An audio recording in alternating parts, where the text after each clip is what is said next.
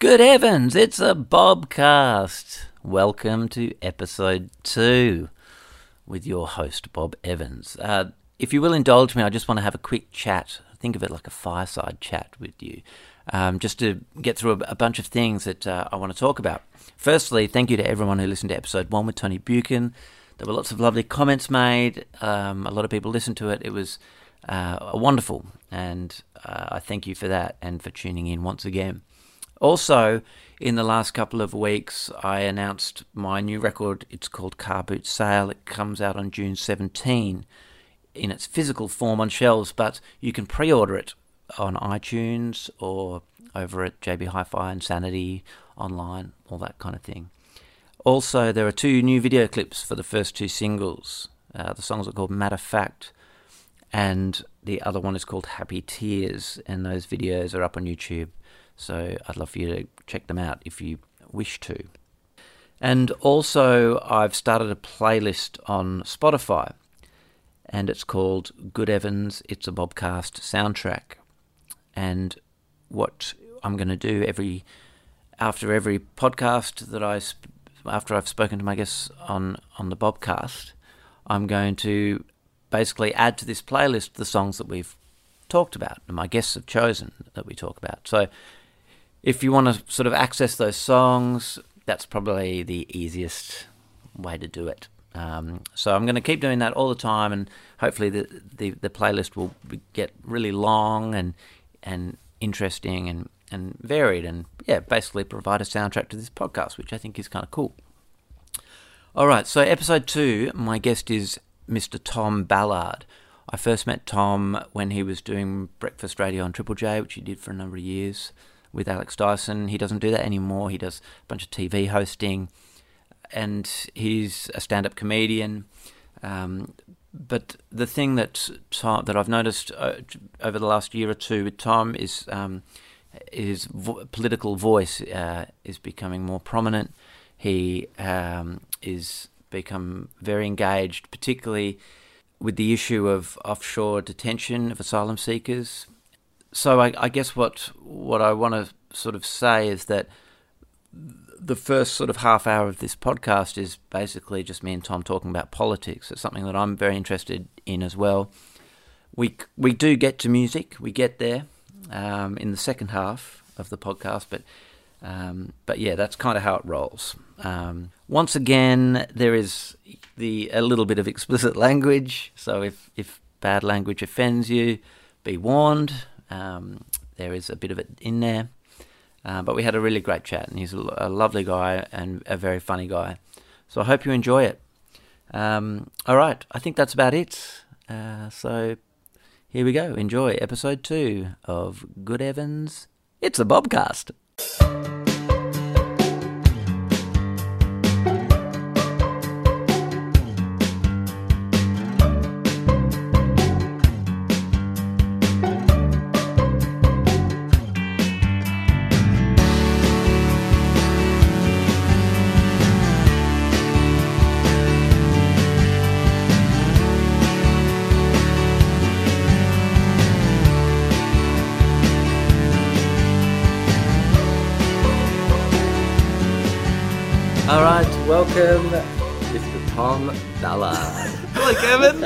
Are you going? Good, thank you. Thanks for joining me. A pleasure. Uh, thank you for having me. This is episode two. Whoa. Yeah, yeah. So I've kind of I've got the, the disappointing awkward. I've got the awkward kind of okay. you know virgin kind of experience out of mm-hmm. my system, and but although this you know is different, I'll, I'll sort of quickly just describe um, where we are. We're um, we're in the boardroom mm. of a Universal record company, which is a label that I'm sort of signed to kind of through EMI or whatever. It's it's complicated. Is there um, just one label now? Because every yeah, labels, all labels seem to lead back to yeah, Universal or Michael Gudinski owns everyone's soul. It's, and um, yeah, I mean, actually, that's a good point. I'm not sure where Mushroom stands with things, but I I signed to EMI probably about ten years ago, and about three years ago, they got bought by Universal. Right. Or EMI actually got taken over by a private equity firm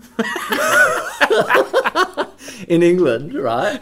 right? So they got. we love music here at the private exactly. equity firm. And then after twelve months, the private, you know, whoever they were, the private equity firm are kind of like, uh, uh, I think we're going to sell this now. this isn't really working for us. And then this, this, is how it's been explained to me, anyway. Yeah. Um, and then Universal bought it. So, so my stuff still gets released on the EMI label, but and EMI still has their own office in Sydney, I think. Right. But Universal kind of are the umbrella.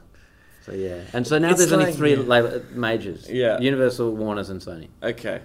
It's like weird. when you go to the pub and there's like you know four different soft drink and it's like oh what will I choose in this wonderful exactly. system? And then it's like oh it's all owned by Coke and yeah yeah yeah. Rupert Murdoch like, probably. Well it's like is is does Coke do Fanta and Sprite? Yeah. Yeah so it's like Coke you're either signed to Coke Fanta Sprite. It's probably not the best analogy but yeah.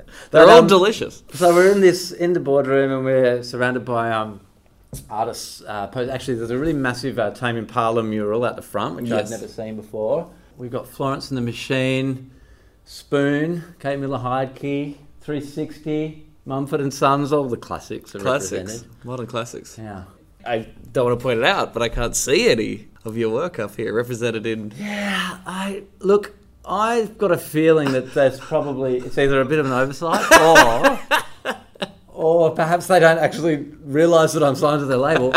or um, maybe you know these have just been up for a, a long time. Yeah, that's probably you know, these you're are the, all, yeah. You're the future, so yeah. my um, my management company, uh, who, who, looks after myself and a bunch of other comedians, have a policy where on a wall in their office they have all the first promo photos that you've ever taken, which is just a horrible so experience because every time you walk in there, you just want to describe yours. So mine is me in a shirt with a scarf. Oh.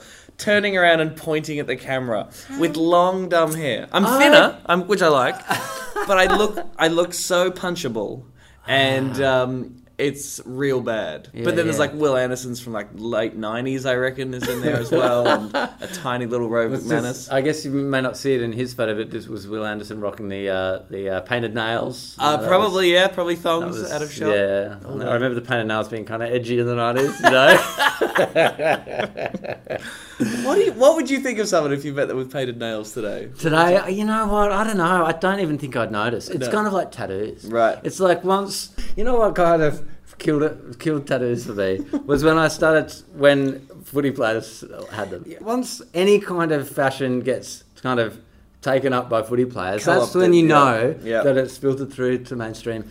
So, it's cultural appropriation. It's like wearing a, a, Native American headdress to a music festival. It's like, no, that's not for you. Yeah, totally. You have muscles, and girls like you, and you're accepted by society. We're trying to rock out over here you know, hanging out on Brunswick Street, and then yeah. this. I, I mean, I've got a couple of tattoos, and they're not very good, but um, and in places where I can keep them covered. But I remember when I got them done. Jeb and I were on tour in America, and um, I can remember when I got my first one, I had started to like imagine this like image of the future you know, almost like an Orwellian kind of thing where, like, you know, some kind of like um, all powerful kind of government, say, in the future takes over and people that have got tattoos are like sent to prison or something like that. Or, like, I started like coming up with all these like weird, there's like a future scenarios out of, yeah, some kind of science fiction kind of thing. That's interesting. So, you, Tom, also do a podcast. I was listening to it on the way here. Oh, really? Which is called Like I'm a Six Year Old. Like I'm a Six Year Old. Yeah. Explain it to me. Like I'm a Six Year Old. Yeah, yeah. Well, it's a you know it's a good idea, and um, I wish I'd thought of it. so you got there first. Thanks. But man. how long have you been doing that your podcast for? Uh, I started January of last year, so yeah, about about a year and a half. I think we're up to episode sixty three or something. I say we as if there are multiple people working. It's me. it's me in Is my bedroom. Like one of those things to make it sound like it's yeah. we production? we hear it like in the six year old industries. Yeah, so uh, when somebody's like starts up their own company and they're self employed and they refer to their company as like the team at such and such a way. That's what we're about. when yeah. it's just like a one person in their in their home study. I like that. Yeah, I like that. I like that vibe. I like to give the impression that there's a lot more going on. But yeah, it's sort of it's me sitting down with people and doing um, yeah one-on-one interviews, mainly based around politics. So I've been talking to activists and occasionally comedians and um, some musicians, just people about yeah their politics, political beliefs, and where yeah. they're coming from and why. And it's you know, I mean, my politics come through, and certainly most of the guests, you know, tend to lean towards the left. Sure. But I've done, I've tried at least trying to track down. I've had like Peter Reith on and Tim Wilson. I haven't heard it, but I've heard it mentioned on another podcast you're in, um, where you interviewed like someone from like a Christian, like a, Australian Christian Lobby, Lyle Shelton from Yeah, Australian yeah. Christian Lobby. Yes, he came to my. I was in Canberra, and uh, this is a guy who. So they're the ones who are campaigning madly against uh, same-sex marriage and safe schools. Uh, so it's, you know the- the- they're literally in Canberra lobbying our politicians to reflect Christian values. And um, he says, in my opinion, some pretty horrible things. But to his like what? credit, Like what's an example? well, this is the same organisation. The the head um, suggested that homosexuality was comparable to smoking, and so it should be kind of behaviour that should be discouraged. Also, like causes cancer or yeah, yeah, well, I guess the implication is that there's a certain disease that certain gays have had some trouble with before. Oh, okay, right, You, yeah, know, yeah. you do put things in your mouth, so it's sort of similar in that way. um, it can be expensive, but no, I mean it's stuff like that. And then you know this this campaign they're waging against the Safe Schools Coalition, which is a fantastic program aimed at you know uh, stopping homophobic and transphobic and biphobic bullying, and it's just this awesome thing that's been developed by good people that's working and saving lives. You know the fact that they would go out. So it way. was. It, it has been implemented or not? Yeah, it's been been around for ages. Yeah, it was in, it was in Okay. um, Victoria for, for, for a long time, and then went national. It was so successful. You know, it's, it, it was you know um, the national launch was sort of locked in under the Labor government, but then Tony Abbott's government still launched it, and then only recently the crazy right wing of his party sort of started raising some concerns about the contents of the program, and then they introduced these new. Um, edits to it, some sort of um, restrictions to it, which really undermine the effectiveness whole of it. idea, So it's stuff like, um, okay, if you want to access this material, you have to get permission from your parents. Right. Well, if you're a young queer kid in the closet and Yeah. you know you're really worried about this stuff and you just want some information, Yeah, yeah. you may well be really worried about what your parents. So you effectively have to come out to your parents in Yeah. order to, because you know what. What straight kid is like? Oh, I'd love to get that gay pamphlet. Maybe the straight kids that, that Well, are a little maybe. bit curious. Maybe that's good. That should be encouraged. They should have yeah. to go to their parents for that. So yeah. Um, anyway, yes, I mean, sitting down and talking with those people can be a very frustrating experience, but I think it's important because we can always maybe mischaracterize where people are coming from and, Mm. you know, make assumptions about people. And I genuinely believe Lyle Shelton thinks that he's doing the right thing, Yeah, sure. but uh, he's not. Yeah, well, I mean, it's yeah. I guess like everybody kind of thinks that they're on the right side, don't they? Right. Every this is a screenwriting thing. Um, every every villain thinks they're the hero of the story. so and and that's why sometimes you know superhero movies can be really boring because the evil villain's just like I'm evil. I'm like well, that's no one is actually like that. Everyone has a reason Yeah, for why yeah. they're doing what they're doing. Yeah. So um, yes. So, and also too, you know, they they get validate like well, I guess we all get validation for our opinions by other people holding the same views or Yes. expressing the same opinions, you know. And so if there's like a number of people around you that think the same thing, Yes. that makes you think, well, you know, or defining themselves by what you're not. So you know, people on the right look at people on the left. And Yeah, say, yeah. well, I'm nothing like those people. They don't Yeah. reflect my life experience. Their ideas must be pretty stupid. yeah, I mean, that's what I find sort of so depressing about the election at the moment because you just know no one is ever going to acknowledge when the other side has a good idea. Yeah. And that's that's actually how if you have a meeting in any other Yeah. uh, in business or any other situation Yeah, and there's a problem that you're trying to solve, people chip in and you acknowledge when ideas are good or you explain why you think that's bad yeah. and you don't question the motivations of people, you know, suggesting things in, in that in that environment if you really want to get something productive. So, yeah, I think that's probably the. I don't know. I go back and forth. Some days I'm like, yeah, we need to listen to each other and come together as a community. And the next day I'm like, fuck Don't these have- Tory assholes. shit. Let's Yeah. set fire to. I mean, um, the, the, the one of, one of the uh, sort of overwhelmingly frustrating things, you know, with politics that I find is that um, just how um, it's basically turned into just this game of, of scoring points and stuff. And Yeah. sometimes I feel like what I would really love, what would blow my mind, and, and something that I feel like I haven't heard many, many years, is just for a political leader. It doesn't even need to be the freaking prime minister, Mm. just somebody in politics who stands up and speaks, uh, gives an ins- like speaks inspirationally. Yeah. like talks about like big ideas, you know, in a and and just to kind of inspire, you know, some kind of uh, a, a feeling that you know that they're thinking about things in a really big way and trying. Well, see, Yeah. what you want I know is that's you want our of- political leaders to show leadership, and that's not what Yeah, we're about yeah, here yeah. in Australia. Thank you Because much. remember when Barack Obama won the presidency in America, and I know a lot of people, you know, who didn't like Barack Obama, obviously Mm. criticised him. It was all tokenistic. Oh, you know, he's a great, you know, he's he's he's become president just by being a great talker and all that kind of stuff. But like, it was just it was just nice to like somebody in politics Sure. kind of talk really positively about really big, broad Yeah. ideas. You know. Yeah, Wow. and also, a you know, we should hold our leaders to account, and regardless of where they are. So, you know, Obama was a lands- watershed moment. I think he's a smart, mm-hmm. intelligent man who's done a lot of good things. But let's not ignore the fact that you know he's responsible for drone strikes in the Middle East. That's awful. yeah, yeah. But let's not let's not pretend that the rhetoric that we want to hear in political speeches um, shouldn't be soaring and should actually Yeah, try yeah. to elevate the debate. Now, the the realities of politics means that you're probably not going to reach those heights that often, but sometimes Yeah. you do, and that's a good thing.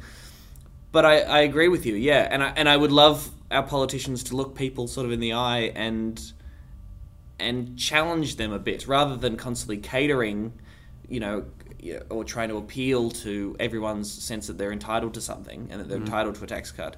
Saying no, no, a lot of you are doing really quite well, and if we want our society to be better and more inclusive, we need to take all the privilege and wealth that we have and try and help people at the bottom Yeah. and not smear the people at the bottom, as the Murdoch media often does, Yeah. as takers and people who are trying to get something for nothing when really Yeah. they're just struggling to get by, you know.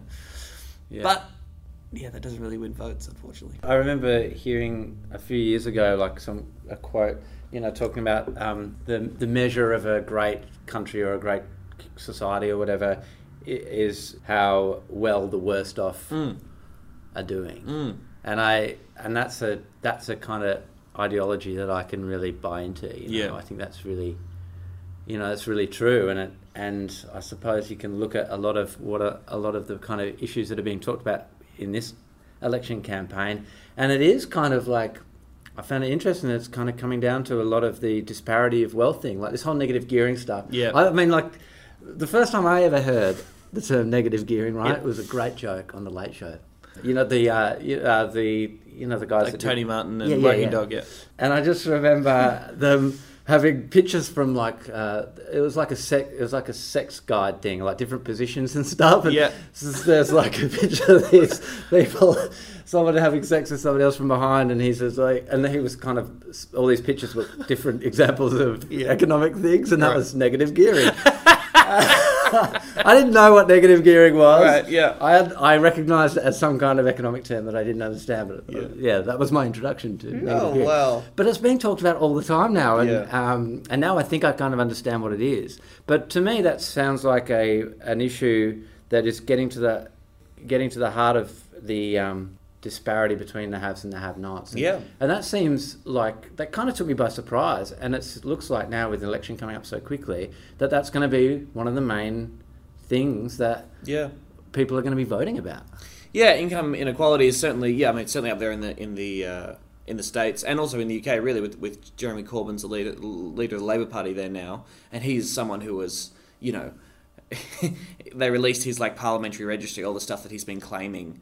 Um, on the public purse, like all Oh, the yeah. entitlements, and it's like Yep. twenty three pounds or something. Like this guy just does not fuck Wow. around with Yeah. public money, Yeah. and uh, uh, you know is his um, his housing's very modest, and he Yeah. really works actively to try and help people from lower socioeconomic backgrounds get into the political system, which is half the battle when you start to realize, you know, how many private school toffs end up actually running the country. Yeah. In the UK, it's you know this awful, this kind of Oxbridge, um, Sure. kind of uh, uh, constant Yeah, class, like political inst- class people. That's yeah, so- right, and so it's kind of almost like a training, like an institutional kind of training ground, and they just Yeah, yeah, and they yes will legislate and talk about you know people on welfare without having Yeah. met any of those people or spent a day of- on welfare in their lives. yeah, so. yeah.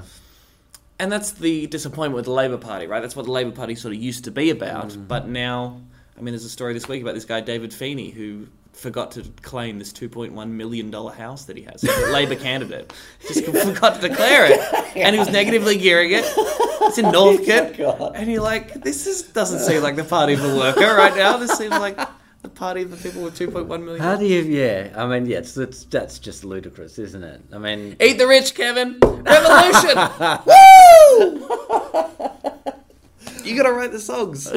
Have you heard the new Bernard Fanning song, Beast, uh, Belly of the I just heard it uh, a couple of days ago. Yeah. it's sort of, and but I had to kind of seek it out. Right. It seemed like it kind of has come out fairly softly. What they call in the music business a soft release. That's what I call it when I ejaculate. Okay, so oh. Is this a family show? or when you What's ejaculate, or maybe it's like when you ejaculate without being able to actually get a hard on. Right.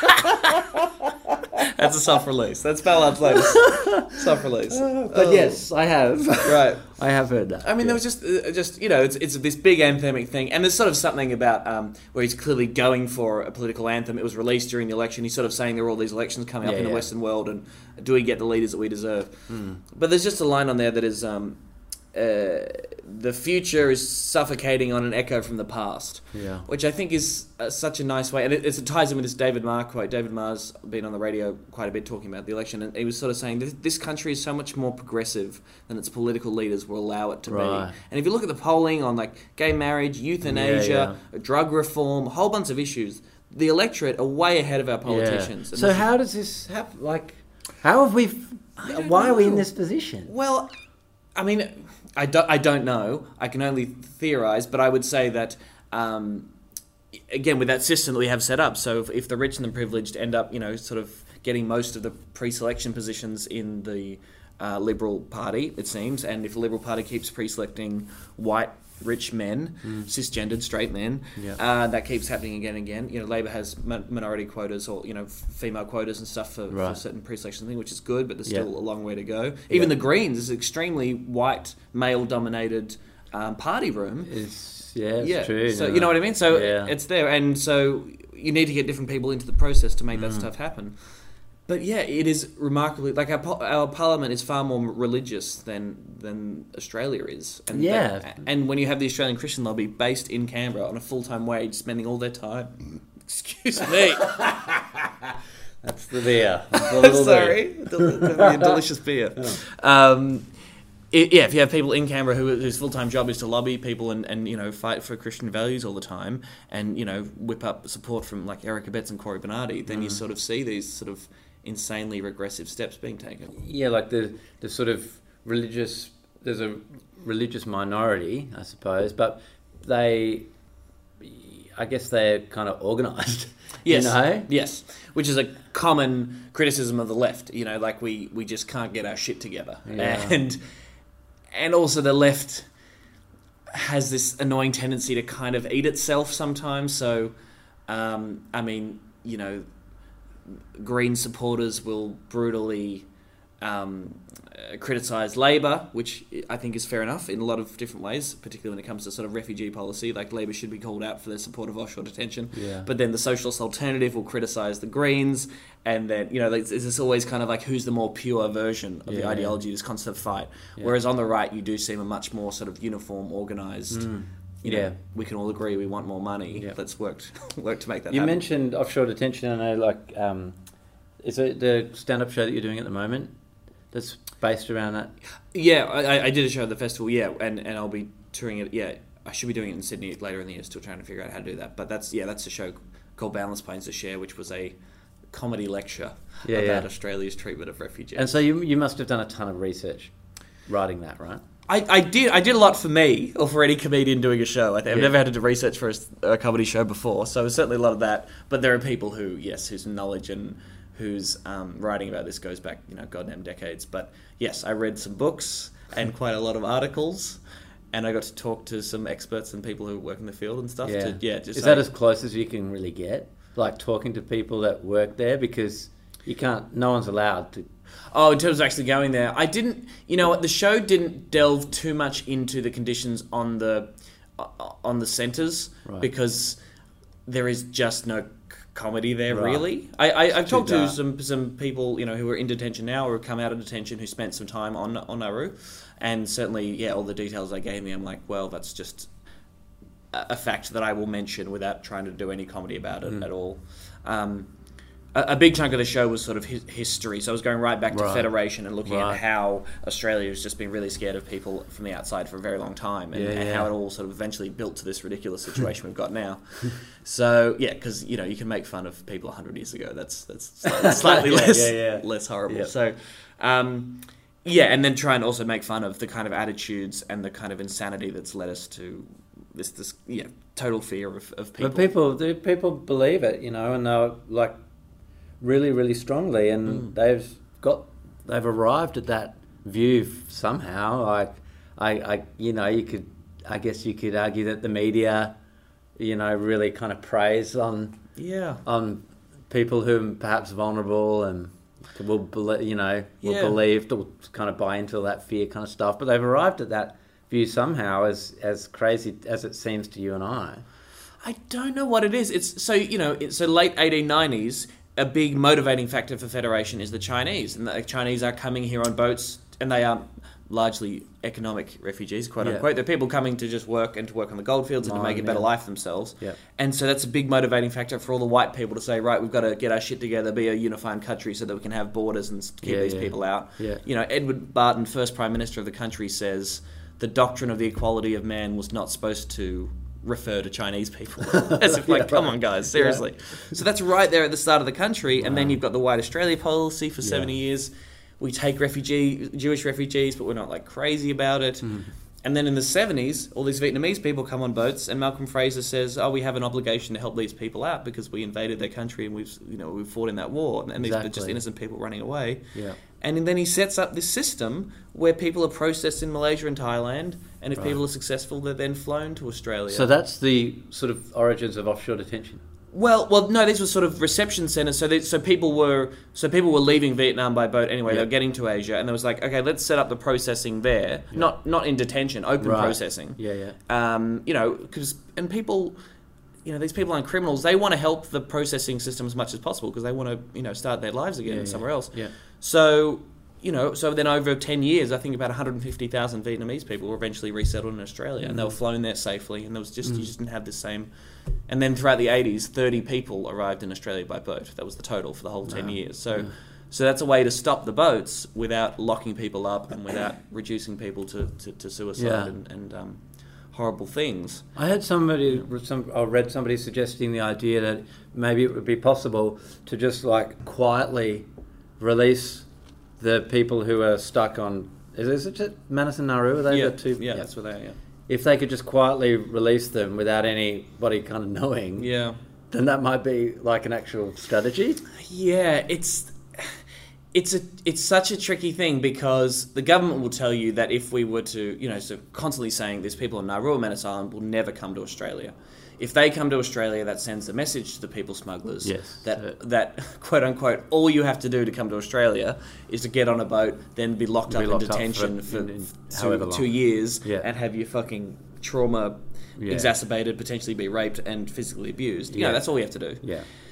So there's that. Then New Zealand said, okay, we'll take 150 of these people off Nauru and Manus Island, and the government says, no, no, that's too good for them because they could go to New Zealand and then they could come to Australia. Or being in New Zealand, you know, that's a prosperous Western country. That's actually too good. That's again sending the wrong signal. So they only want to send these people to shitty countries or countries that have their own problems, like Cambodia, where you know people are living in poverty yeah. a lot and they don't have a great prospect of a good life. Uh, or Kazakhstan, or Kyr- Kyrgyzstan rather, uh, near Russia, which Yeah, yeah. you know where homosexuality is illegal and there's a whole bunch of range of issues. So, yes, and then some people who defend the status quo says, "Hey, hippies, hey, you advocates, stop making so much noise about this because you're actually stopping the government being able to quietly make sure this goes away." Which Yeah. I just find a really uh, difficult position to understand because I'm like, well, our job is to call Yeah, out yeah. bullshit when we see it, you know. And there are people setting themselves on fire, their kids in there without the medical facilities they need. Don't tell me to shut up so that the people who introduce these shitty policies can get away with making them slightly less shitty. And also, too, it strikes me as unbelievable the amount of money and effort that Oh, it's is got is put into Right, this kind of right. policy that you know to you and I seems not only wrong but kind of does, doesn't make any sense. And they're pouring Yeah. just massive amounts Massive of amounts. resources into it. It's 1.2 billion dollars a year for offshore detention. So why aren't people say you somebody who you know it believes that Australia's full. We don't have room for any more of these, any more of these asylums, these illegals or whatever. Yeah. But like, surely you could um, you could kind of appeal to their like the fact that like, but your like the your government is Yeah. spending like billions of dollars. That doesn't surely like they could see the insanity in that. It, that's a re- I would have, would have agreed with you, and then the Asylum Seeker Resource Centre issued some research, commissioned some research of mess, the kind of messaging that works to convince people with, with where we're at. And for some reason, the economic argument does not Doesn't cut work. through. It's bizarre. And It's the same. You Same with you know national. sec- We're just spending fifty four billion dollars to make submarines in Adelaide. People, people, even people who have a lot of suspicion of government and are very right wing and economically conservative are prepared to write a blank check when it comes to defence. Um, and you know the bo- this this humanitarian issue has now been labelled as a defence issue, a national security issue as well. Even though there are no record, uh, you know, like people coming by boat are just highly like unlikely to be terrorists. Yeah. In fact, they're running away from the very people that we're trying Yeah. to fight in the war on terror. yeah, yeah. Um, yes, the Cambodia resettlement deal, we paid them $55 million and resettled less than five refugees at this point. Um, it's just insane. it's crazy. And then, you know, this is why Peter Dutton's comments this week are so outrageous about refugees being, illi- you know, Yeah, I was gonna illiterate say, like, yeah. Yeah. Because Um, they're just like, they're some of the hardest working people in this fucking country. Can you remember sort of what he actually said, or you know what the main sort of thrust of his well, was? It a throwaway line, or did he sort of ex- expand on his? He, it's very hard to get in the mind of Peter Dutton, the potatoy mind of Peter Dutton. But he said two things that cannot be true at the same time. He said they're either they're taking Australian jobs or they're languishing in in uh, Oh, unemployment, unemployment. queues. That's right. Yeah. And languishing on Medicare. We don't languish on Medicare. Yeah. People use Medicare. Yeah. That's how the system works. What does idiot. he? What does he do? Like, how does he do it? Yeah. I don't take I don't take jobs or not be unemployed. Yes, you do. You have to do one of those things. But yeah, I mean, all, even by his own maths, the sort of maths he's talking about there, it would still total less than paying welfare than, than the offshore detention program. Um, if we took these, you know, two thousand people, i- you know, in, um, and it's just such a bizarre situation that the minister for immigration seems to be very opposed to immigration. Seems a very low interest in making the. It just it seems to be the liberal way, though, doesn't it? Where, you know, when Tony Abbott like made himself minister for women. Yeah. It was almost. It was kind of like the ultimate fuck you, wasn't it? yes, like, Like- oh, Greg Hunt, environmental Yeah. minister. Yeah, and I'm gonna I'm gonna make myself a minister for women. I'm gonna do it with a straight face. It's kind of like Didn't give a fuck. Like, yeah, Drop the mic. Yeah. Yeah. I don't even know what he does anymore, except kind of cruise around and pretend he's still the prime minister. Just Right? hanging out. Yeah, Yeah. but yeah, I mean, I'm sure I'm sure he did a lot for women during his time. I'm sure if we did some, if I did some Well, research, we'd find something. He, he- specifically said, you know, by, by abolishing the, carbon tax, While there are women the at women home are who are behind. they know, they know that the Yeah. carbon tax being repealed is the best thing they could have ever had. Fucking hell. Well, look, you know, we've talked about a lot of stuff. We haven't mentioned music yet. Yes. Um, I'm, I'm starting to become quite um, quite into this idea that um, I'm creating a music podcast that doesn't have any music in it. Well, Yeah. It's just going to be talk. We talk a lot about it. Yeah. But you won't actually hear any of it. Okay. Um, which I think kind of sets it up in a kind of unique, gives it its own unique place. Great. Well, I had this idea that um, I wanted to ask people to reveal their top uh, played, you know, on iTunes. There's a playlist that you know kind of counts what you've been listening to, and it creates a top 25 playlist, and you Yeah. can expand that to 150 or whatever if you really want to go deep in yourself. And yeah, I know that like when I've looked at mine, it has been kind of surprising. Like I've been surprised at what's turned up. Yeah. You know, for example, like um, Bob Evans. there's a lot of Bob Evans on there and a lot of Jeff and I. But just to clarify, that's work. Yeah. You know, I have to listen to mixes and all that. there's demos and stuff. And you know, sometimes I record a demo. it's really fucking good, and I will good listen. stuff. And I will listen to it forty times in a space of a couple of days. Or That's you what I do. Like, well, whatever song it is, if I love a song, I will thrash it. to Yeah, like yeah, yeah. my week will be taken up with Yeah. every available opportunity to listen to that song Mm. to its detriment. Like I get to the end of that week, I'm like, I never want to hear that song. Because it's just it's just happened too much. you Yeah, know? yeah. And it's so amazing to me how if you're in love with a song.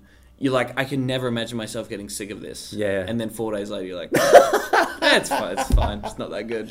You're just It's totally sad. burning out on those songs. Yeah.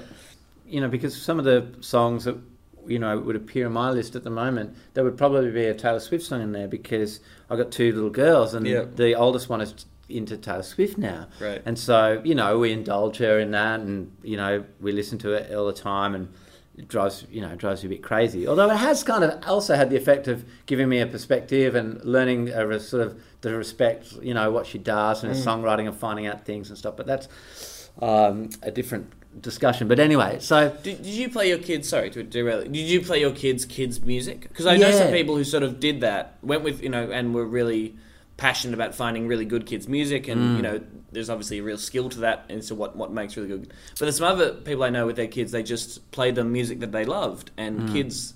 Love music and react to music in lots. Yeah. of different ways, and doesn't have to be the Wiggles in order for yeah, them yeah, to have a really yeah. Look, my the thing that I've kind of arrived at, and everybody, you know, obviously when it comes to parenting, everybody's got their own way of doing things, and and most of the time the right way and the wrong way. Yeah, most of the time it's just their way. Yeah. Um, my experience as a kid growing up, like neither of my parents were like really into music. Right. Oh, my mum likes to think that she was, you know, a bit of a, you know, it's kind of that thing like when you when you start to when you start a, like a career, you start to get good at something. All of a sudden, someone in your family goes, "Well, it's funny because I actually used to be a bit of a."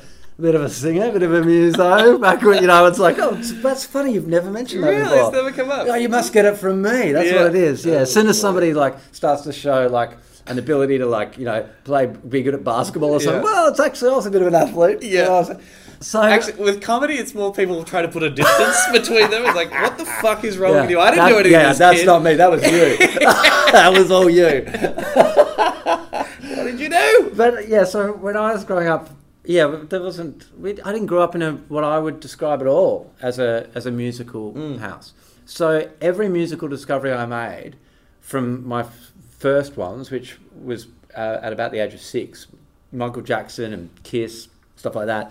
From that point onwards, Hmm. every musical discovery I made was completely was my own little discovery, my own world, and that and that never stopped. And and I th- I really loved that. I, I love the fact that uh, that's how it worked. And I also I you know I've got friends who have had the opposite experience, and like you know their parents were super cool, had all the coolest records, and when they were six, they were like you know chilling out to Bob Dylan and stuff, and and you know and that it works as well. Yeah. Um, but so my thing with my kids is like I've just kind of gone open to. They don't even really. It's only really been very recently that my oldest daughter's even really started to understand what I do for a living. Right. You know, like because I just figure like I don't want to push. I don't want to really push anything on them. I, I like the idea of them just kind of discovering shit for themselves. Yeah, yeah. And if it's Taylor Swift, then cool. You know, like you've everyone. I just I want them to feel like they're just gonna be on their own journey and they're gonna they're gonna discover the stuff that they love one way or another. Yeah. They don't need me. Like, and also too, kids at some age are gonna want to rebel. And if I like push too much cool music on them, Yeah. they might rebel by like getting into something I hate. You know. So yeah, in answer to your question, they did start off listening to you know stuff like Wiggles and High Five and all that kind of kids music. But now my oldest daughter Ella, she's f- almost five, and she's just sort of now taken that leap. Like she's at kindy a couple of days a week, mixing mm. with other kids. She's taken that leap now into the world of kind of mainstream pop music now. She doesn't listen to kids' music anymore. So it's kind of the beginning of that. Um, but anyway, what if I just uh, have you got your have you got your I've list? got my little list here. Yeah. I could just like throw a number at you know, like oh yeah, throw yeah, out sure. a number Hit me now. and, and see what it is. disclaimer i think i did have some doubts about the metric that itunes uses i mean i, I was surprised that and some of these songs on here i'm like oh i definitely would have listened to that a lot Yeah. for certain reasons but some other stuff i'm just like i haven't listened to that for, for years and i Really? can't imagine it, it, it being it coming up so often Because it has like your um, it has an actual count of like how many yeah times. yeah i guess it's real well there's, there's, there's a track that's like i think in a certain position in the playlist where something that i listen to a lot it would finish and then it would skip to and start playing that so anyway who cares Um, all right. Well, what's number number eight? number eight on the list is You can hear the sirens going Ooh. past here. So the pigs the studios. Oh no, that's the that's the fire engine. Yeah. Oh, okay. All right. No comedy there. um, number eight is Gillian Welch, Elvis Presley Blues. nice. From the Revelator. Have you seen her perform live? I have not. I've seen footage of her performing live, and I'm like, that's great. Gillian Welch is one of those people that like I had heard of for years, but um, I actually didn't see her and her partner Dave Rawlings perform until just a few months ago. Oh right. Yeah, um, they were touring in uh, February, Mm. um, and I went and saw them at the uh, at the Enmore in Sydney. Yeah, unbelievable. Uh, Polyester Records in Melbourne released a list their their top fifty albums of the of the decade, maybe, or of, or of the past twenty years, or something like that. And number one, and and Gillian Welch's The Revelator was the time the Revelator was number one, and I was like, I've never heard of that. I don't know what that is. I should find. It. You know, Polyester, they're cool. Right, I want those people to like me. So, so that's how you got into it. That's how you. Just That's how I came. And then Zan Wow. Rowe is a big fan as well too, and she Ah, mentioned okay. that once or twice to me. Yeah, and that it's just beautiful from Woe to Go and um, from Go to Woe, and um, and this song is just heartbreaking, and the harmonies on it are incredible, and it's it's the most alt country kind of that I yeah probably Right. the the country area that I'm Yeah, most yeah. comfortable in that kind of Yeah, heartbreaking, beautiful Yeah. songstress kind of um, tragedy, you know, this gothic tragedy kind of vibe to it. So yeah, I love that song a lot.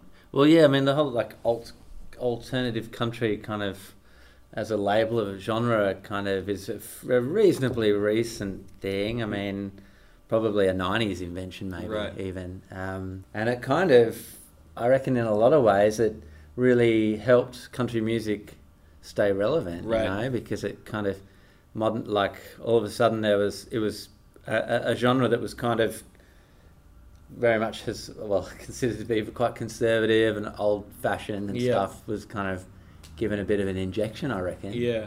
And then all of a sudden it was kind of there was an element of country that was kind of cool.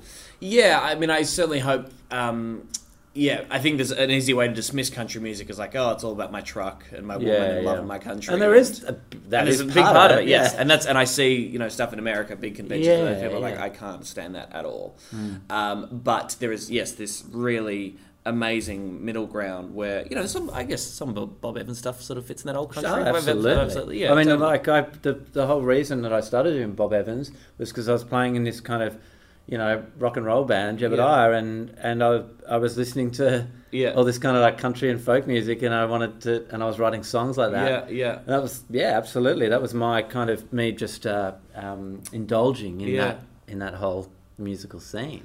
Is, is Josh Rouse? Is it Josh Yeah. Rouse? Yeah. I mean that album is what's that called? Nashville. Nashville. Oh, yes. love that record. Yeah, yeah. Yeah, well, the guy that produced that, Brad Jones, produced a couple of my records. Oh, shit. uh, in Nashville. Yeah, yeah, right. So yeah, Josh Rouse. So I discovered Josh Rouse from that, from um, this guy Brad Jones, you know, and and that was a that record was a big reference for me of the kind of sound that you know, kind Yeah, of can hear that, quality yeah. that I was kind of looking for at that time. This is ten years ago now, but With um, the pop hook still being being yeah, yeah, Nashville. I mean, that's if if I jumped on mine, which Yeah. I probably, I bet you, uh, in at least in the top fifty, there would be there would be a Josh Rouse, a Josh Rouse song, or a number of songs from that that record. Yeah. It's just so so good. But yeah, what about another number? Let's go um, number four. At number four. Number four. Number four is So another beer. yeah. Go on. Why not? Because you know, there's something about talking about music and Just makes you want to drink beer. Are we gonna fuck in a bit? Is that what's gonna happen? Well, Because I'm done. that, only now that's three. a podcast. Three beers. Okay, right. The magic number. yeah, we would just sit around, talk about country music, had a few beers, and then, well, gee, it just sort of happened. Are these others? Ah, geesh, man. Gee. Uh, number four is Ben Folds and Nick Hornby Working Day. Oh, okay. Now, I Nick- think, yeah, this so is Nick Hornby being the author. the writer, yeah, yeah, who did um, High Fidelity Ah, and yeah. About a Boy. Thank you very much. Yeah, and Ben, Ben, so Ben Folds is kind of my guy. He's my go-to guy. Right. A big, huge fan. when did you get into Ben Folds? It was really through my brother. My brother and I used to come home from high school and we would play pool together, and he would play young, songs. younger brother or older? Older brother, older, Older brother, brother, Gav. Yeah, he's three older than three years older than me. You know, Okay. constantly wanting to be his friend and impress him. and he would play songs off his Winamp player. I don't know if you remember Winbank. Winamp, Um, it rings of, a bell. I've Yeah. heard of Winamp. It I mean, that still sounds very modern to me. I mean, like, uh, It was yeah, yeah, yeah. It was just the list of songs that he had. Like that's where he kept all his songs and the player that he played tracks out of, and he would just yeah play a whole bunch of Ben Folds. So he was really getting into it, and I was sort of slowly learning about them too. Ben Folds Five, and um, yeah, going through the back catalogue, and then because yeah, rocking the suburbs would have been 2003 or Yeah, something like yeah. that. that I mean, album. that was kind of my earliest memory of hearing Ben Folds was um, that song "Underground." Yes, Everything's yes. Yeah, sure. which was like nineties. yeah, yeah, late 90s. Um, yeah. I don't remember he. Yeah, because "Rocking the Suburbs" was the one where he took the piss out of, kind of took the piss out of Limp Bizkit or something. Yeah, but That's yeah, you know, uh, what was that lyric? Um, you better watch out because I'm gonna say fuck. yeah, that, and, he yeah. goes. Then he said, um, You don't know what it's I've- like. Yeah, being Male, middle class and white, you yeah. all know. Yeah. It was, yeah, it was, I guess it was pretty funny. It was great. and yeah, that album was just sort of yeah. To me, I loved every song on it, and there was a whole bunch of yeah weird pop stuff going on there. But also, he loves musicals, and so there's all these harmonies going on, and yeah. and I just find yeah a lot of his music um, very moving and catchy and interesting. Yeah. Certainly, of late, it has gone down, and you know, certainly I th- th- think some Ben Folds fans have jumped off the wagon. Right. You know, uh, more and more over the years. I've Right. hung on there, but What's this, happened, This last album, it's just, just overly sentimental. Right. Far too aware of itself. It's getting old. It's a little bit He's of that. losing the battle. Sch- Schmaltz sort of comes to Schmaltzy, yeah, yeah. yeah. But he can still. But uh, then you know, I'll see him live. He did. He did um, a show with the MSO last year, I think, and it was fucking great. And he's all he is always trying to do something different. Mm. And whatever you think about him, and I always respect artists like this. They just do not give a fuck what you think, You and gotta- he's, he's yeah. doing exactly. You gotta what he wants to respect that. Yeah. Yeah. I mean, he did a record with um, university a cappella groups doing covers of his songs, and then this latest album is with this group called yMusic, which is like a string quartet. So he's like writing orchestras and big sort of concertos and stuff. And so was Ben Folds like a high school? Were you in high school? Yeah, you- big soundtrack Yeah, for my yeah. high school Yeah, kind yeah. of vibe. Yes. What was uh, and what was high school like for you? Because you grew up in Warrnambool, right? Mm-hmm. So, did, were you born in Warrnambool? Born and raised, baby. Born all the way, and then I'm imagining you left around about the time that the Triple as J thing came along, or before that. Well, I did. Um, I did a competition called Raw Comedy, which is an open mic competition when I was sixteen, and Triple J supports that Yeah. comp. And the a guy Chris Scadden, who's the uh, Yeah. manager of Triple J now, saw me doing stand up and asked me if I was interested in doing radio. And Alex Dyson and I were doing a community radio show in In which was yeah. horrible. And I sent them, sent them a tape, and they said, "This will do. We will work with you a lot Yeah, yeah, to yeah. help with this." So, yeah, for the last two years of um, high school, I was kind of doing Triple J stuff, Yeah, wow. and then I yeah moved to Melbourne 2008 to sort of start doing more comedy and Yeah, yeah. spread my little wings. Yeah. What Mm. was Warrnambool like to grow up in? I've been to Warrnambool a few times over the years playing gigs at, Yes. the, uh, at Whalers and Yeah. uh, the, The Loft, Loft. which is a little upstairs kind of place across the road from Whalers. Great. But yeah, just good for, for people listening that maybe maybe have not even heard of Warrnambool. It's uh, give us a give us a little postcard snapshot. It's so many things. I think probably, everyone has a complicated relationship with where they grew up, but yeah, you know, I mean, you know, Perth is obviously bigger than Warrnambool. Warrnambool's like 32,000 people, but yeah. I imagine there's some similarities in terms of small-mindedness. Yeah, or- well, I think Perth, whilst being a, a very big city, Mm. um, has suffered from its isolation, Mm. know, and culturally and all that kind of Yeah. stuff. And it's a very, very conservative place.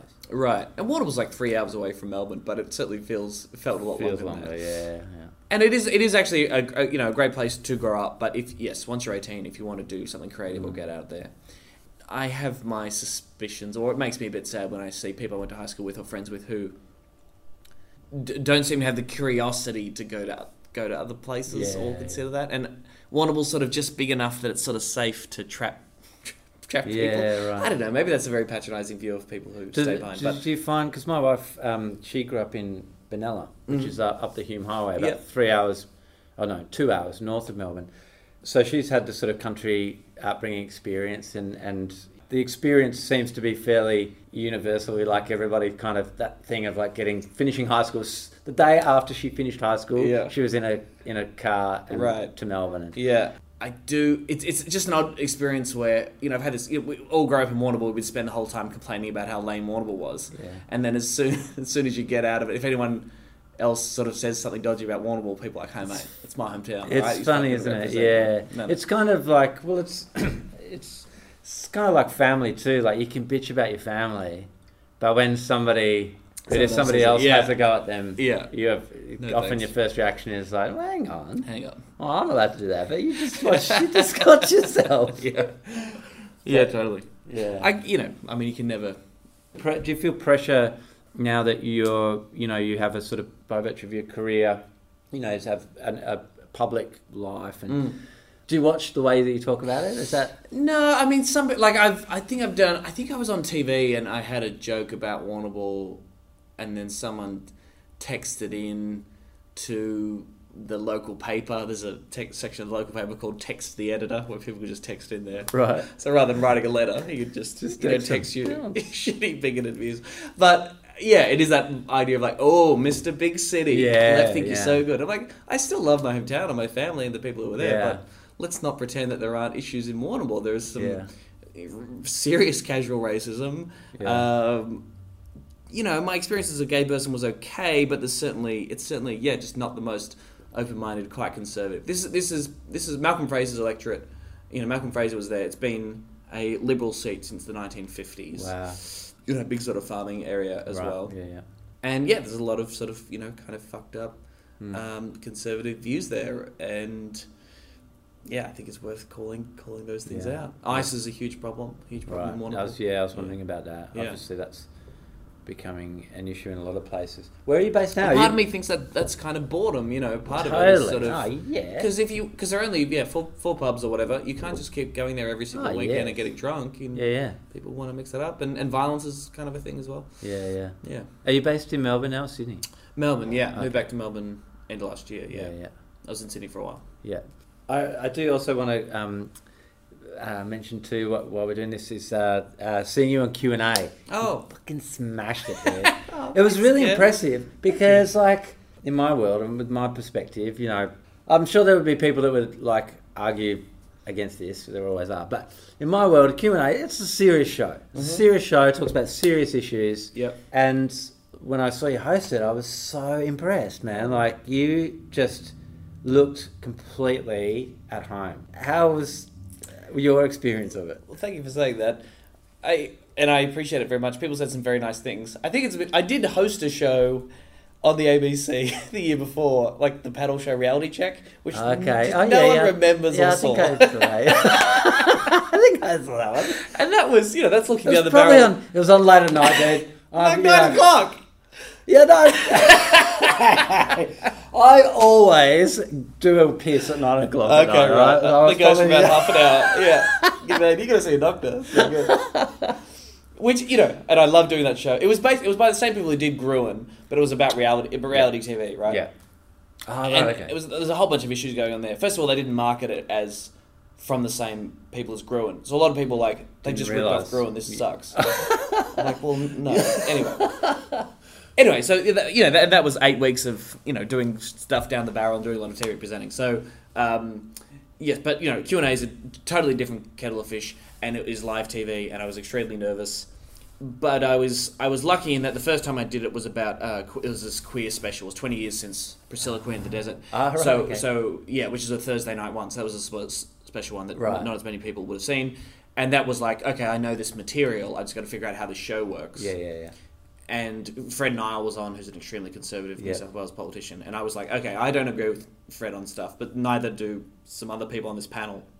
They will, they will rebut Fred plenty. They don't need me to do that. My Yeah. job is to make sure that Fred gets enough time and everybody Yeah, gets enough time, and we can balance it all that way. So that was sort of just an interesting process. Yeah. And then the second time around was like, okay, I've done the show before. That was I in Toowoomba, wasn't That was in Toowoomba, yeah. Yeah, so that like I need to learn about Toowoomba stuff, right? Yeah. So I, I really loved it. I, I am interested to see where. Um, I would love to do, happily do the show again. I know you know the elections on at the moment, and you know Tony's sort of the best at that balance kind of thing. My my, my politics is out there quite a bit, Mm. and I think even though you could necessarily you could take political positions on things and still do that job um, perfectly well, and you know t- remove your political biases in that presenting and just making sure that everyone gets equal time. I think that's the way to do it. But Yeah. but yeah, I think it's so interesting the anger that people have towards Q and A when I think it's it's just a representation of public debate, and it's actually Mm. it's really pretty civil generally. Mm.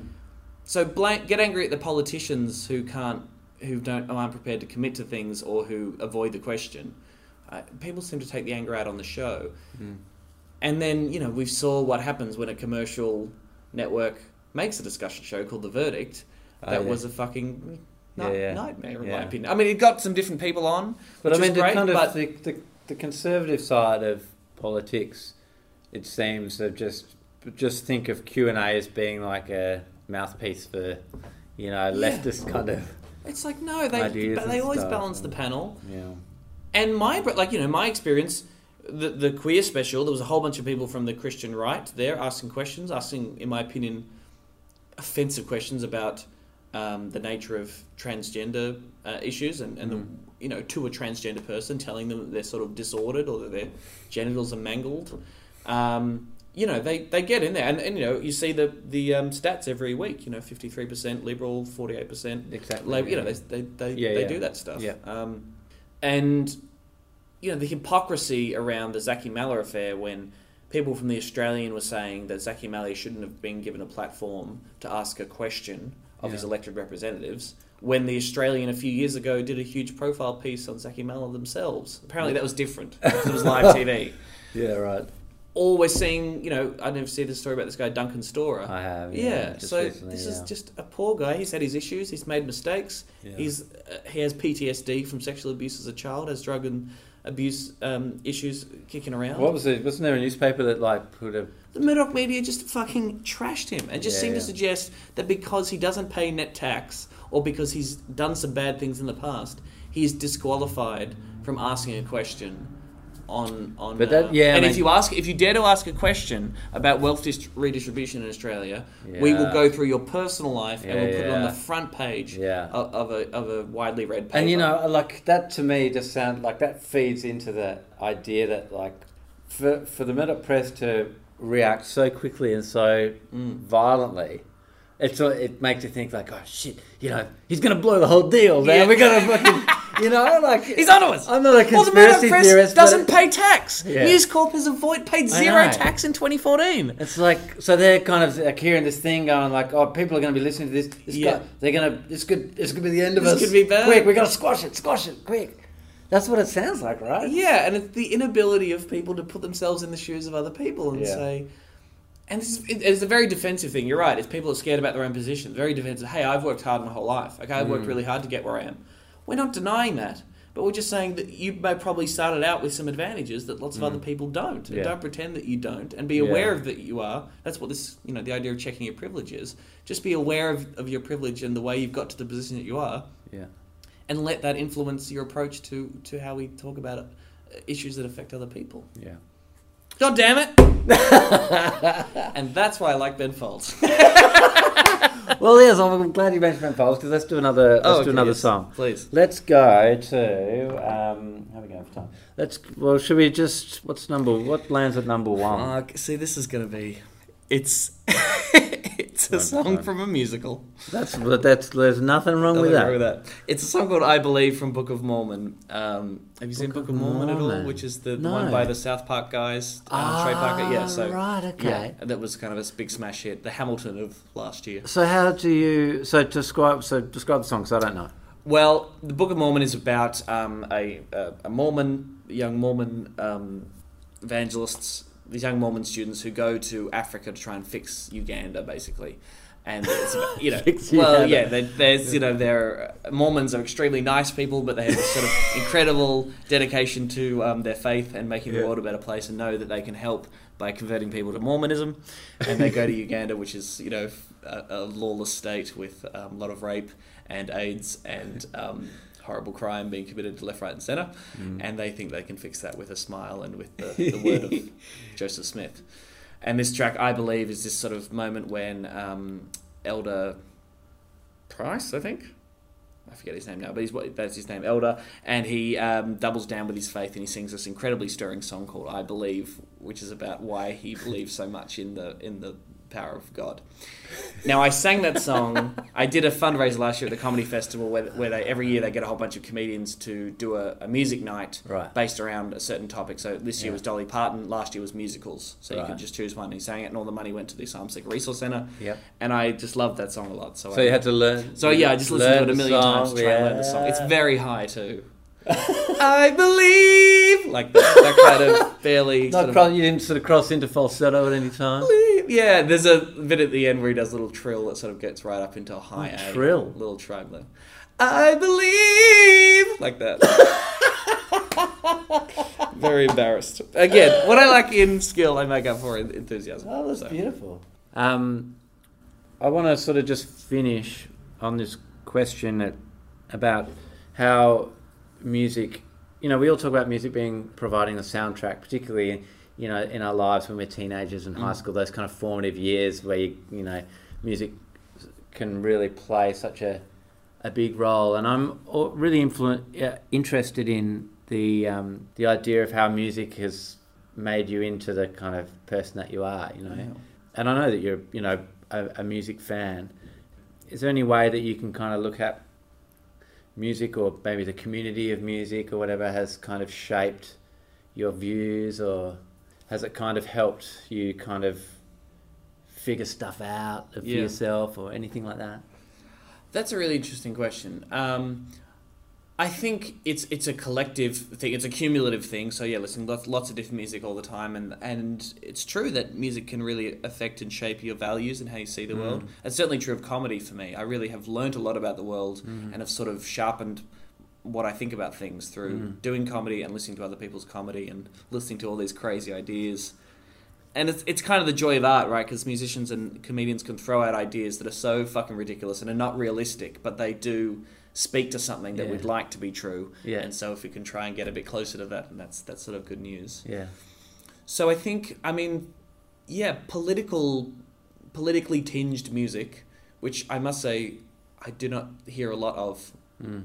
being written these days. I don't, I don't Mm. know if you if you'd agree. There's certainly you know No, uh, uh, certainly um, bands out there that really try and you know make a stand and and Mm. and um, and put their values out there in music. Mm. You know, against me comes comes to mind. I think um, uh, Laura Jane Grace is really sort of.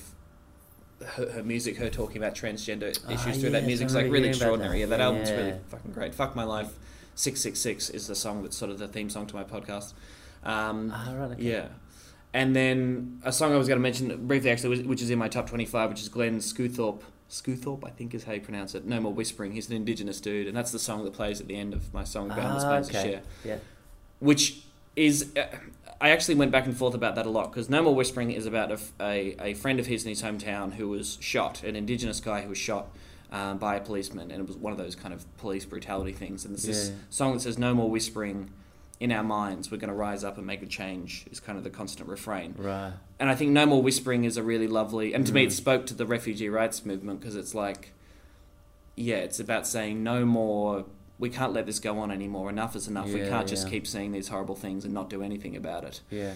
Um, so listening to things like that, listening to Give Peace a Chance by John Lennon and Yoko, I don't know, it's, they're, they're simple and idealistic and naive, Yeah. but that's kind of why I love them. Yeah, me too. Yeah, and it's a re- reaffirmation of um, of you know the, the things you value are are important and being nice to each other and seeking peace and doing the right thing and speaking out against fucked up stuff. That's those are good things to do Yeah. because it's quite easy to sort of be discouraged doing those things. I think just by Yeah, totally. And. I think it's quite easy just to, especially if you, you know, uh, do have a privileged life. Yeah. You, you know, by pure luck. yeah, Um, you've landed into the world as it like you know as a straight white male like myself. I can say, Woo! I won the lottery, man. Um, so yeah, I can see it'd be quite easy to because I know people. I know people very close to me uh, um, who go through their life without really kind of because they don't have to Mm. work very hard Mm. to s- see other people's point of view or kind of get like they so they don't. Life's Yeah. kind of easier just to kind of go well. My path's all laid out in front of me, you know. It was set up, and I, all I had to do was kind of turn up and here, you know Yeah, you know, I sometimes think about the thing of like political correctness when often when people talk about political correctness. Sometimes it sounds like people are just kind of having a whinge because they just don't want to have to fucking try. Yeah. Like, you know, it's bloody political correctness going Yeah. mad. Sometimes. I don't want to call her Caitlyn Jenner. Why? What difference is it to oh, you? Sometimes, yeah. it It's one sounds like- syllable more than Yeah, Bruce. Just yeah. do it, you fucking just like, dick. oh, but my life is it's easy. You know, I've got it all sorted out. Yeah. It's work. I'm, it's working for me. Don't make me fucking think about you know having to say different things Yeah. or you know use new words. Come on. And they're probably happier than you and I, you know, tortured in our dark night of the soul, constantly worrying about what we're doing with our lives. But that's, I think that's probably more what we should be doing. Yeah, totally. Worrying. Yeah. Constantly worrying. it's the only way to happiness, you know? the Only way when you feel alive. Yeah. You're constantly living in a state of worry, anxiety, and dread. Um, The, the other thing I'd say is that it's, I've, for music, I've learnt kind of, they can, so- it can kind of soften harsh life lessons. So I went mm. through the first big breakup, devastated, heartbroken. How could this possibly happen to me? I mm. can't believe it. I'm so sad. I was so in love and it all went wrong. Mm. And then I listened to Fleetwood Mac's Rumours. yeah. And I'm, and like that album doesn't tell you, hey, everything's going to be okay. No. Or that, you know, they're going to come back to you. No. That album is this is fucked. Yeah. I'm heartbroken. It's so sad that we're not together. I miss what we had so much. But that's how life goes. yeah. yeah. And also there's a sweet kind of bed of melancholy. Yes. You know, with Yes. that record that Oh, you can kind love of to revel in melancholy. Me too. Hmm. Yeah, that was like a for me. I was like that was my t- teenage years in a fucking nutshell. Yeah, yeah. Um, and yeah, records like that just provide you this soft landing. yes, this yes. soft place to fall. Yeah. And yeah, I or mean, a connection, right? It's like, oh, other people have gone sure, through this. Yeah. And it's it's cliche, but it's so true what they say when you're heartbroken and every song on the radio. You're like, I get it, Daryl Braithwaite. Yes. I get it. You know what I mean? I think that's a really lovely, universal moment, you know? Yeah. Think of Darren Braithwaite. One of the funniest things that I've seen pop up on my uh, newsfeed on Facebook recently was, you know, did you watch that, see that movie Garden State? Yeah. Yeah, you know how there's that really famous scene Mm. where like they're in the waiting room of like somewhere, and he first meets Yeah, yeah. the girl, and she's like, "Say, oh, you got to check out this, you know, the Shins, shins." I love the you know, Shins, puts the headphones on, and you know the shins. This is the song. Uh, it's from the first record, "I Inverted World." I can't remember the name of the song. Um, and so he puts it on, and you know, you hear the music come on. It's just really like you know poignant, Mm. Yeah. cool kind of moment. This great clip came up uh, where basically it's that exact same. Yeah. But when he puts the headphones on, Braithwaite horses. You've got to check it out. That's it's great. Just, it's so funny. Shins, another band that I love. I couldn't tell you what a single one of their songs are about, but I don't care. It makes Mm. me feel things. I couldn't like his his lyrics are quite dense and quite. Yeah. You know, he's, he's a brilliant writer. Yeah. And he, and he writes some really interesting stuff. But Yeah. it's like I couldn't couldn't actually tell you that X means this, but um, Yeah, yeah. which is fine. Yeah, You know, yeah. that's that's actually the incredible thing about me. I mean, you, know, you can listen to music with no lyrics and it can make you feel things and think things about your life. Oh, Yeah. absolutely. One of my favourite bands when I was in high school was a band called Archers of Loaf. who was this sort of 90s kind of, you know, college indie rock kind of band. And Yeah. um, they were kind of like cult figures, but in a, in a real indie kind of scene. Um, and anyway, like his style of singing, I mean, I, I couldn't really understand hardly any of the words, but they were my favourite band. yeah. I, I felt like I knew what he was singing about. Yeah. It, was, it was almost like listening to music sung in a different language. And you might not be able to speak that language or understand the words that they're using, but you can tell by the way that they're singing and Yeah, you get the expressing themselves. Yeah, the gist. That's right. And Yeah. it's and it can still speak to you. And it was almost like that. Yeah. You know, and they were my you know, probably one of the most influential bands of my whole life. You Yeah. know, and I just didn't have a fucking clue. What are they called? Archers of Loaf. Archers of Loaf. Yeah, yeah. Anyway, on that note, Yes. um, Thank you, Kev. That Thank you really so fun. much. Thanks so much for doing it. I, I appreciate it. Um, is there anything I want to sort of give you a chance uh, before we finish, just to uh, uh, plug anything you want to plug, or tell anybody about anything that you want to want to? Oh, sure. Well, um, yeah, if people would like to hear my podcast. Well, probably only about five people listen to this. but please, I'm, there's five people listening. Actually, don't mention my name. I don't want to be associated with any of this. Um, my, my podcast we were talking about before is called Like I'm a Six Year Old. You can find it on iTunes, and I'd love people to check that out. The the forthcoming episode, I'm not sure what, yeah when, when this will be out, but um, an episode I got coming up is with um, Edward Burke, who is the 15 year old guy who's campaigning for Donald Trump in America. Wow. Very interesting young man. He's in year 10 and he loves Margaret Thatcher and the monarchy and Donald Oh. Trump. It's good stuff. Um, that's coming up. And uh, if you're in Sydney on July 9th, I'm coming back to the comedy store with my show, The World Keeps Happening. And people just go to tomballard.com.au if they want to find out what I'm up to. Awesome. Thanks, Tom. Thanks, Gav. Cheers, buddy. Bye. See ya.